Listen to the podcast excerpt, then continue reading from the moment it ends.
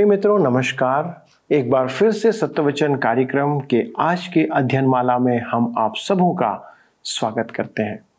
इन दिनों हम बाइबल से भजन संहिता नामक पुस्तक का व्याख्यात्मक अध्ययन कर रहे हैं, जो जीवन की महान सच्चाई को प्रकट करता है। परमेश्वर इसके माध्यम से अपनी बातों को मनुष्यों के सन्मुख प्रस्तुत करता है, ताकि उसके बारे में ज्ञान रखकर उसकी इच्छा के अनुसार हम जीवन जिए और उसकी आशीषों का आनंद ले सके तथा साथ ही साथ आने वाले न्याय से भी बचने पाए। दोस्तों, बाइबल प्रकट करती है कि परमेश्वर इस संसार का न्याय एक दिन करेगा। यह सुनना हमारे लिए सुखद घटना नहीं है। परमेश्वर का न्याय एक असामान्य कार्य है, जिसके साथ दंड जुड़ा हुआ है। लेकिन जैसे कि यह एक सत्य है, इसलिए हम इसे सुनना पसंद ना भी करें तो भी यह टल नहीं सकता। हम परमेश्वर के नियम के अनुसार ही इसके परे जा सकते हैं। परमेश्वर का अद्भुत कार्य, उद्धार का कार्य है। वह हम सबको बचाना चाहता है। आइए, इन तथ्यों को भजन संहिता के अध्ययन के द्वारा से हम समझें कि हमें बचाने वाले के बारे में वह क्या कहता है। आइए, अपने अध्ययन में आगे बढ़ें।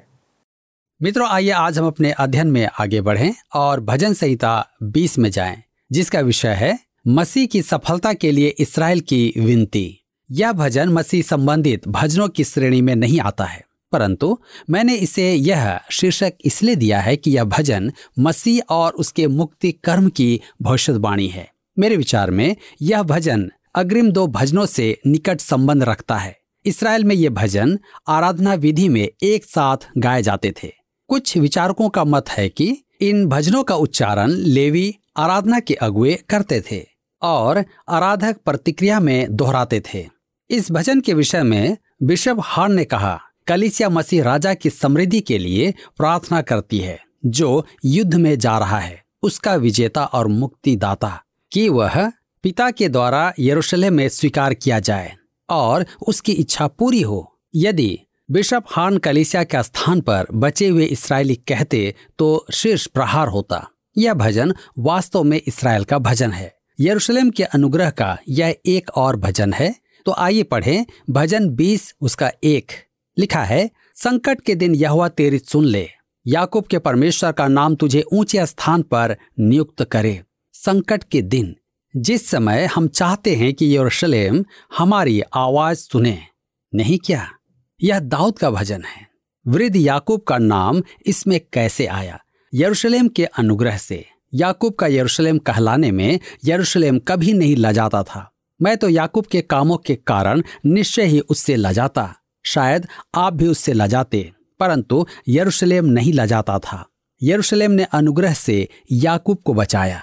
भजन बीस के दो में लिखा है, वह पवित्र स्थान से तेरी सहायता करे और सियोन से तुझे संभाल ले। वह किस पवित्र स्थान की चर्चा कर रहा है? कलिसिया की? नहीं। यरूशलेम के मंदिर का पवित्र स्थान। सियोन कहाँ है? यह कलिसिया नहीं है। दाऊद इसराइल के सियोन की चर्चा कर रहा है। इससे अधिक स्पष्ट और क्या हो सकता है? भजन बीस के तीन में लिखा हुआ है, वह तेरे सब अन्य बलियों को स्मरण करे और तेरे होम बलियों को ग्रहण करे। डॉक्टर गॉबलिन का अनुवाद इस प्रकार है, वह तेरे सब बलियों को स्मरण रखेगा और तेरी होम बलि को स्वीकार करेगा। ध्यान दे कि वह हमारी बलि के बारे में नहीं कह रहा है। वह प्रभु की बलि की चर्चा कर रहा है। उसने देह धारण के समय प्रार्थना और आँसू ही नहीं चढ़ाए, वरन अपनी देह भी अर्पित कर दी। सेला, आपके लिए विचार करने हेतु बात। इन दिनों जब परेशानियाँ बहुत अधिक हैं, भजन बीस उसके चार से छह में लिखा है, वह तेरे मन की इच्छा पूरी करे और तेरी सारी युक्ति को सफल करे। तब हम तेरे उद्धार के कारण ऊँचे स्वर से हर्षित होकर गाएँगे और अपने परमेश्वर के नाम से झंडे खड़े करेंगे। यह तुझे मुँह मांगा वरदान दे। अब मैं जान गया कि यह अपने अभिषिक्त का उद्धार करता है। वह अपने दाहिने हाथ के उद्धार करने वाले पराक्रम से अपने पवित्र स्वर्ग पर से सुनकर उसे उत्तर देगा। मेरे मित्रों, पिता यरूशलेम प्रभु यीशु की प्रार्थना सुनेगा। स्मरण रखें कि उसने कहा था योहनार्ची सुसमाचार ग्यारह अध्याय उसके इकतालीस और बयालीस पद में, हे पिता, मैं तेरा धन्यवाद करता हूँ कि तूने मेरी सुन ली है। मैं जानता था कि तू सदा मेरी सुनता है। संभवतः प्रभु यीशु ही एकमात्र है जिसकी प्रार्थना यरूशलेम सदा सुनता है और उत्तर देता है। भजन बीस उसके सात से नौ पद में लिखा है किसी को रथों का और किसी को घोड़ों का भरोसा है, परंतु हम तो अपने परमेश्वर यहवा ही का नाम लेंगे। वे तो झुक गए और गिर पड़े, परंतु हम उठे और सीधे खड़े हैं। हे यहवा, बचा ले। जिस दिन हम पुकारें तो महाराजा हमें उत्तर दे। वह इसराइल का राजा है। हमारा तो वह उद्धार करता है और हम प्रभु यीशु मसीह के नाम में प्रार्थना करते हैं। यह बचा ले। इब्रानी में इसे होशाना लिखा है। यह भजन एक महान होशाना भजन है। यरूशलेम इसे हमारे मन में सत्यापित करे। अब हम आगे बढ़ेंगे और देखेंगे भजन 21 जिसका विषय है मसीह का स्वर्गारोहण। यह एक और भजन है, जिसे मैं मसीह संबंधित भजन कहता हूँ, जबकि यह मैंने प्रस्तावना के समय दी गई सूची में नहीं जोड़ा था और न ही इसका शब्दशः संदर्भ मसीह के संबंध में नए नियम में दिया गया है। तथापि मैं नहीं सोचता कि आप इस निष्कर्ष पर आए बिना कि यह मसीह से संबंधित है, इसे नहीं पढ़ पाएँगे। सच तो यह है कि इसराइल ने आरंभ ही से इस भजन को मसीह की घोषणा माना है। तारगुम, जो कस्तियों का प्रायवाची शब्द है, जो पुराने नियम के लिए काम में लाया जाता है, और तालमुद सिखाता है कि इस भजन में जिस राजा का उल्लेख है, वह मसीह है। तालमुद के एक महान विद्वान, रब्बी सोलोमन इजाकी जो राशि के नाम से जाना जाता था, सन 1040 में उसने इस व्याख्या को सत्यापित किया, परंतु सुझाव दिया कि इस विचार को त्याग दिया जाए, क्योंकि विश्वासी इस भजन को नासरतवासी यीशु के मसीह होने के प्रमाण स्वरूप काम में लेते हैं। मेरे विचार में यह इस सच्चाई की एक उत्तम गवाही है कि यह भजन प्रभु यीशु मसीह के बारे में बताता है। यह बड़ी रोचक बात है कि रूढ़ीवादी कलिसियाएँ जो विशेष दिन, जैसे स्वर्गारोहण दिवस आदि को मानती है, वे इस भजन को स्वर्गारोहण मनाते समय काम में लेती हैं। यह प्रभु मसीह यीशु के महिमा में लौट जाने का और वहाँ हमारा महान महायाजक होने का भजन है। मैं नहीं जानता कि हम में से वे जो रूढ़ीवादी हैं, उन्होंने प्रभु यीशु के स्वर्गारोहण पर क्यों बहुत कम ध्यान दिया है? हम बड़ा दिन, ईस्टर, पेंतीकोस मनाते हैं, परंतु हम प्रभु यीशु का स्वर्गारोहण भूल जाते हैं।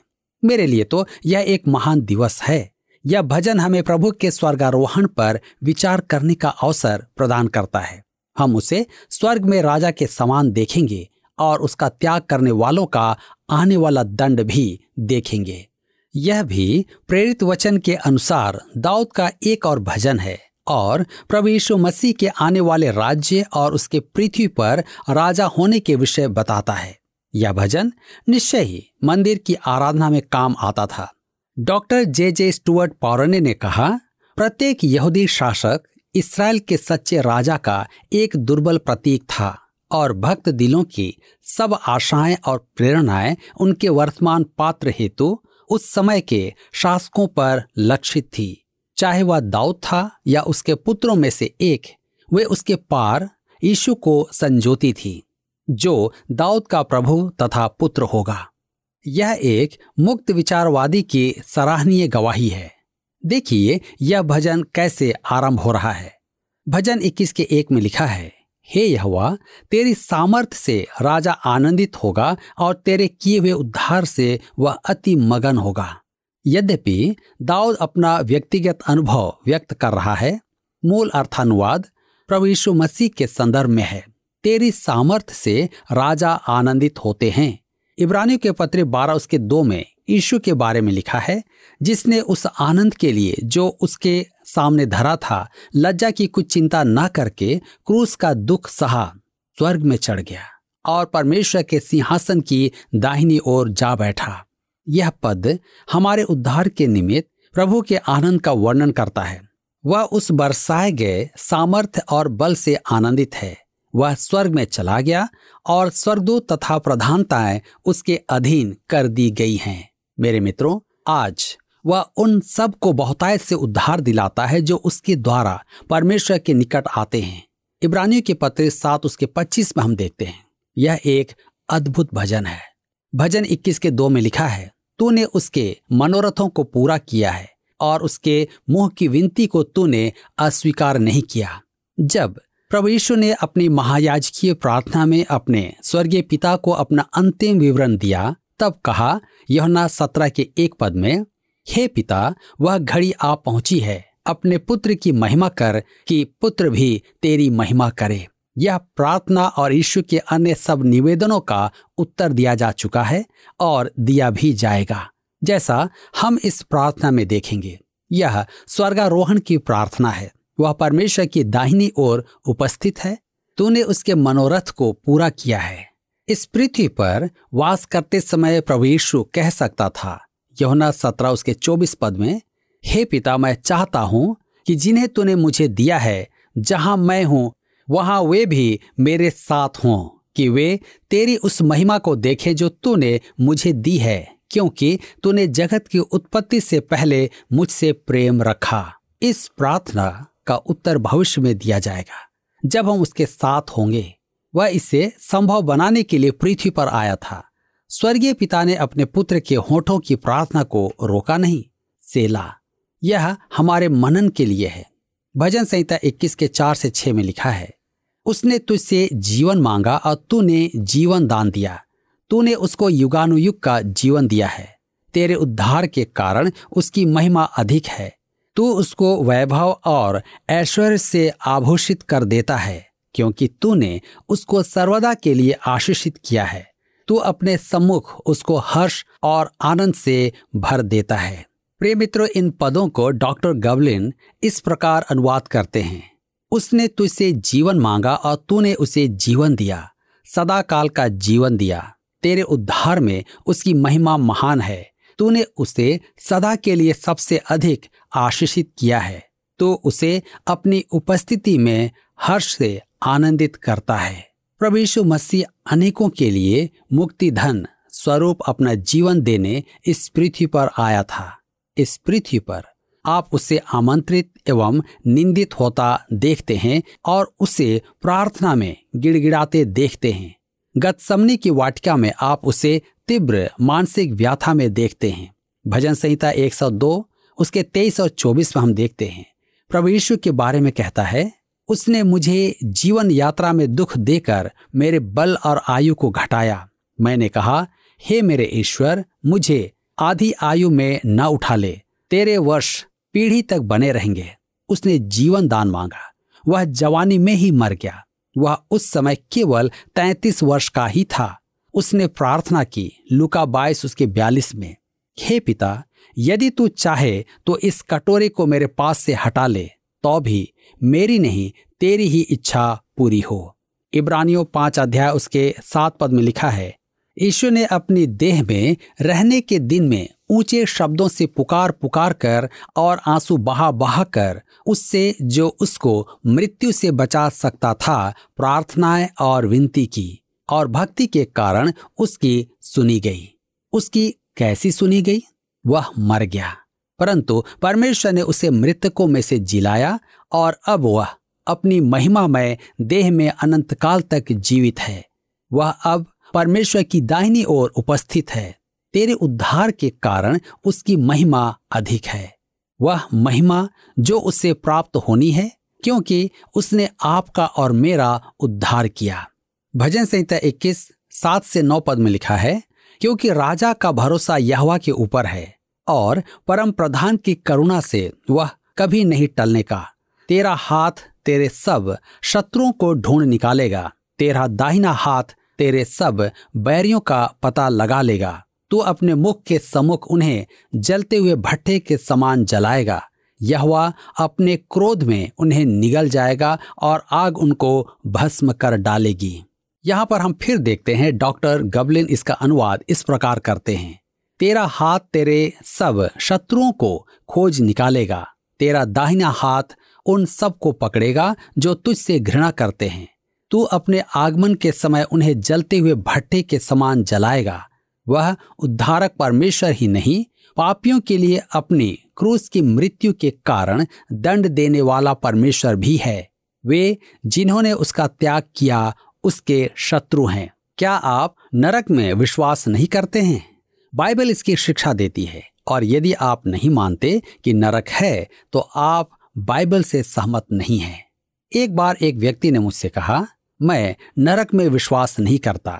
मैंने उससे कहा, क्या आप जानते हैं कि आप बाइबल से सहमत नहीं हैं? उसने कहा, मैं चिंता नहीं करता, परंतु मैं नहीं मानता कि नरक है। मैंने उससे कहा, आप एक दिन मानेंगे। वह दिन आता है कि आप देखेंगे कि यह सच है। नरक एक आनंददायक विषय नहीं है। किसने कहा है कि यह है? परमेश्वर भटके हुओं से आनंदित नहीं होता है। परमेश्वर का न्याय उसका अद्भुत कार्य कहलाता है। उसका अद्भुत कार्य उद्धार है। वह उद्धार करना चाहता है। यदि आप उसके मार्ग द्वारा उसके पास नहीं आएँगे या आप उसका उद्धार ग्रहण नहीं करेंगे तो केवल दंड पाएँगे। लिखा है, तू अपने मुख के सम्मुख उन्हें जलते हुए भट्टे के समान जलाएगा। यह अपने क्रोध में उन्हें निगल जाएगा और आग उनको भस्म कर डालेगी। यह पद स्पष्ट है। आग आग है और दंड दंड है। हम भजन संहिता इक्कीस, उसके दस से तेरह में आगे पढ़ते हैं। तो उनके फलों को पृथ्वी पर से और उनके वंश को मनुष्यों में से नष्ट करेगा, क्योंकि उन्होंने तेरी हानि ठानी है। उन्होंने ऐसी युक्ति निकाली है जिसे वे पूरी न कर सकेंगे, क्योंकि तू अपना धनुष उनके विरुद्ध चढ़ाएगा और वे पीठ दिखाकर भागेंगे। हे यहुआ अपनी सामर्थ्य में महान हो। हम गा गा कर तेरे पराक्रम का भजन सुनाएँगे। मेरे मित्रों, इस अनुपम भजन में हम मसीह का क्रूस और उसके कष्ट देखते हैं। वह क्रूस वाहन कर रहा है। इब्रानियों के पत्र बारह उसके दो पद में लिखा है कि यह उस आनंद के कारण था जो उसके सामने रखा था। उसकी प्रार्थनाएँ सुनी गई थी। अब वह राजा स्वर्ग में विराजमान है। हम उसे वहाँ महिमा और सम्मान से मुकुट धारण किए हुए देखते हैं। वह अपने लोगों की ओर से वहाँ उपस्थित है। वह वहाँ आकर्षित आनंद में है और अपने राजसी महिमा और प्रगटीकरण की प्रतीक्षा में है। मेरे प्रियो, मैं आपको आज प्रभु मसीह का एक और चित्रण दिखाता हूँ। वह पहली बार पृथ्वी पर आया था, तब वह दुखों से परिचित एक मनुष्य था, जो संताप से परिचित था। अब कोई कहेगा, मैंने उसका जो भी चित्र देखा, उसमें वह एक पावन गंभीर दिखने वाला मसीह है।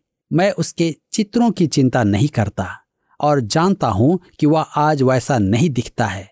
वह परमेश्वर की दाहिनी ओर आसीन है और उसका मन आनंद से भरपूर है। वह उस आनंद को हम तक संचारित करना चाहता है। हम उसकी यह झलक देखने पाए। जब प्रभु यीशु पृथ्वी पर था, तब उसके शत्रु उसके विरुद्ध षड्यंत्र रचते थे, परंतु वह यहवा में भरोसा रखता था।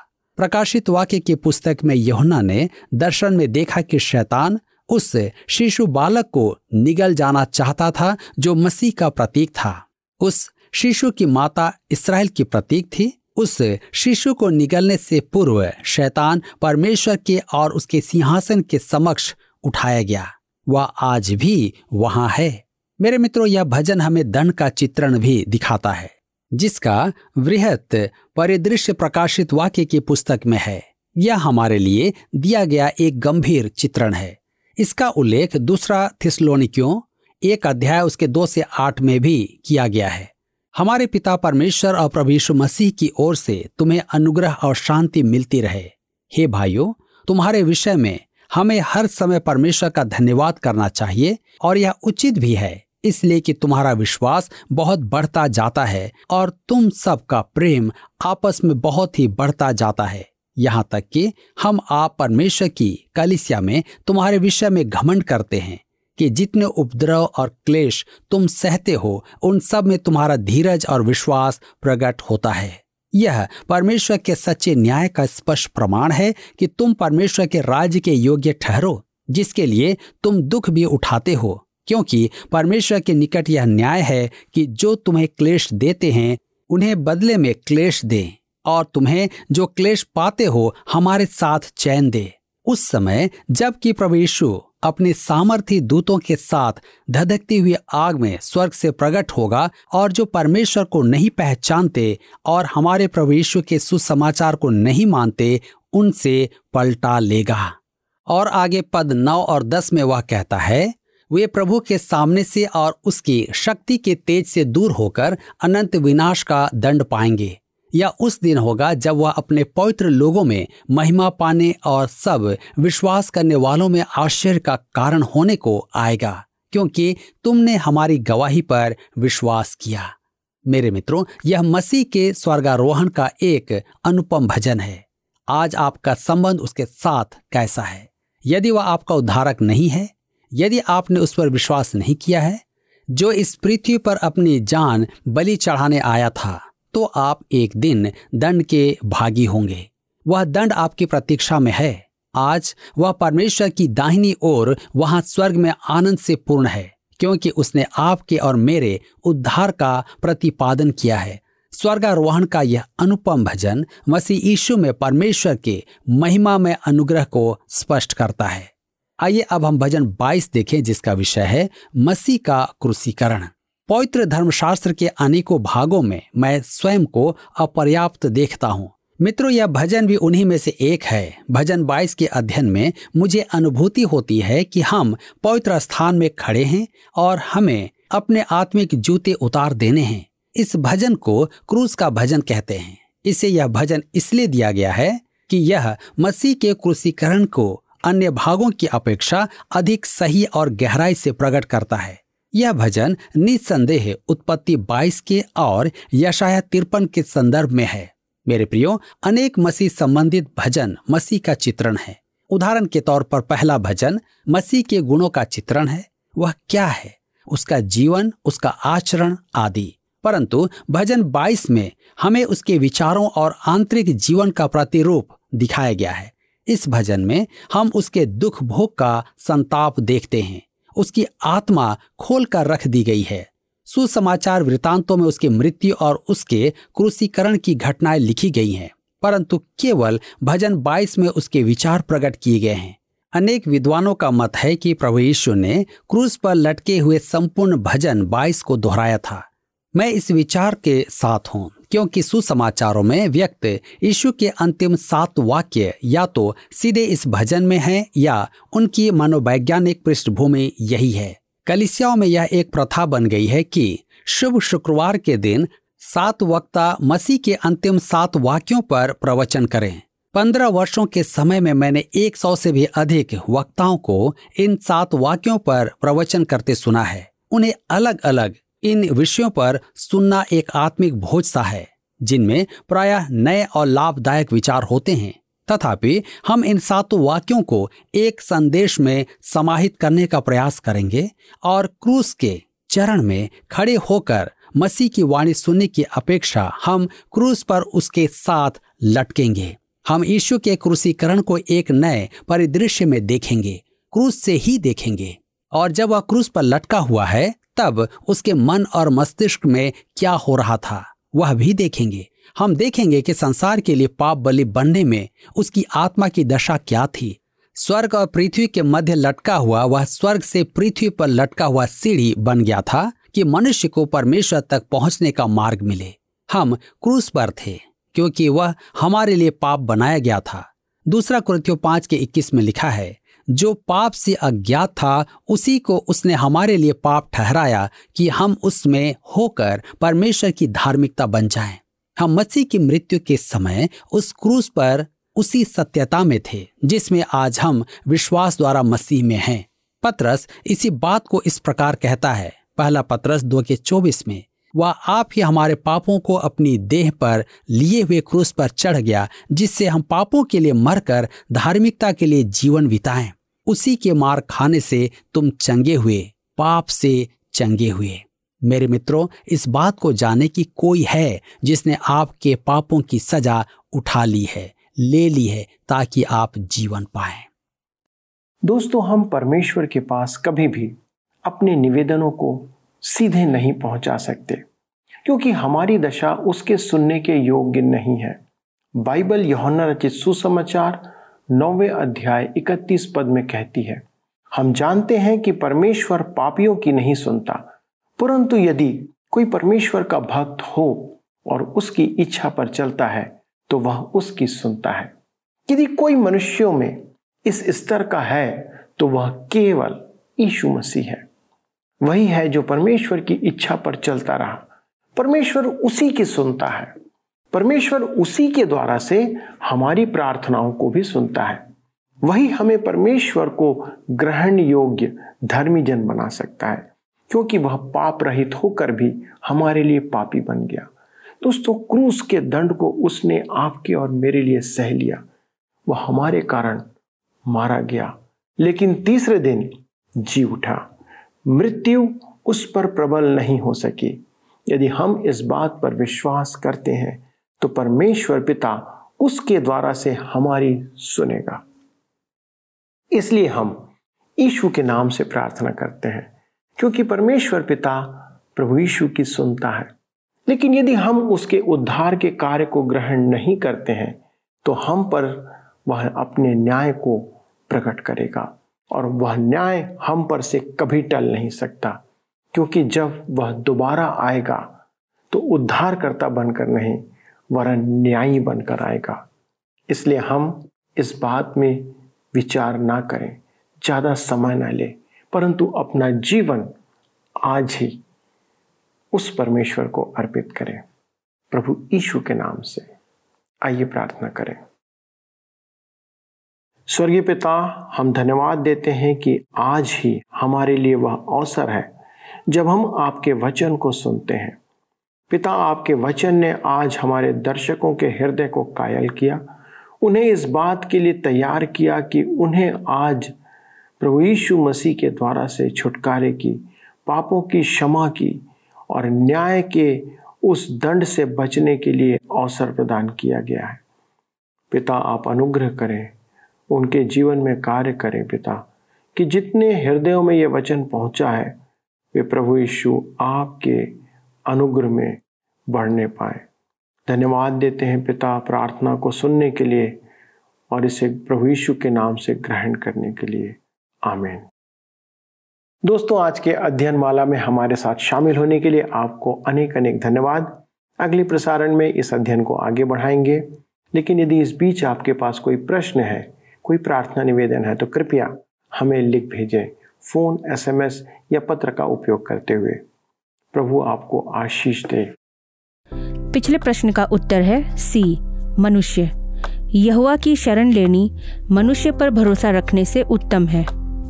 आज का प्रश्न है, भजन संहिता 20 का तीन में लेखक किस बलि की चर्चा कर रहा है? ए, अनबली, बी, ईशु की बलि, सी, होम बलि, डी, पाप बलि। मित्रों, इस प्रश्न का उत्तर हमें कल सुबह छह बजे से पहले विकल्प ए बी सी या डी के साथ, अपना नाम, पता, स्थान के साथ nine six five one four three three three nine seven पर एसएमएस या व्हाट्सएप करें। सभी विजेताओं को विशेष पुरस्कार प्रदान किए जाएँगे। धन्यवाद। क्या आपको यह कार्यक्रम पसंद आया? अभी हमें एक मिस कॉल करें और आप अगले विजेता हो सकते हैं।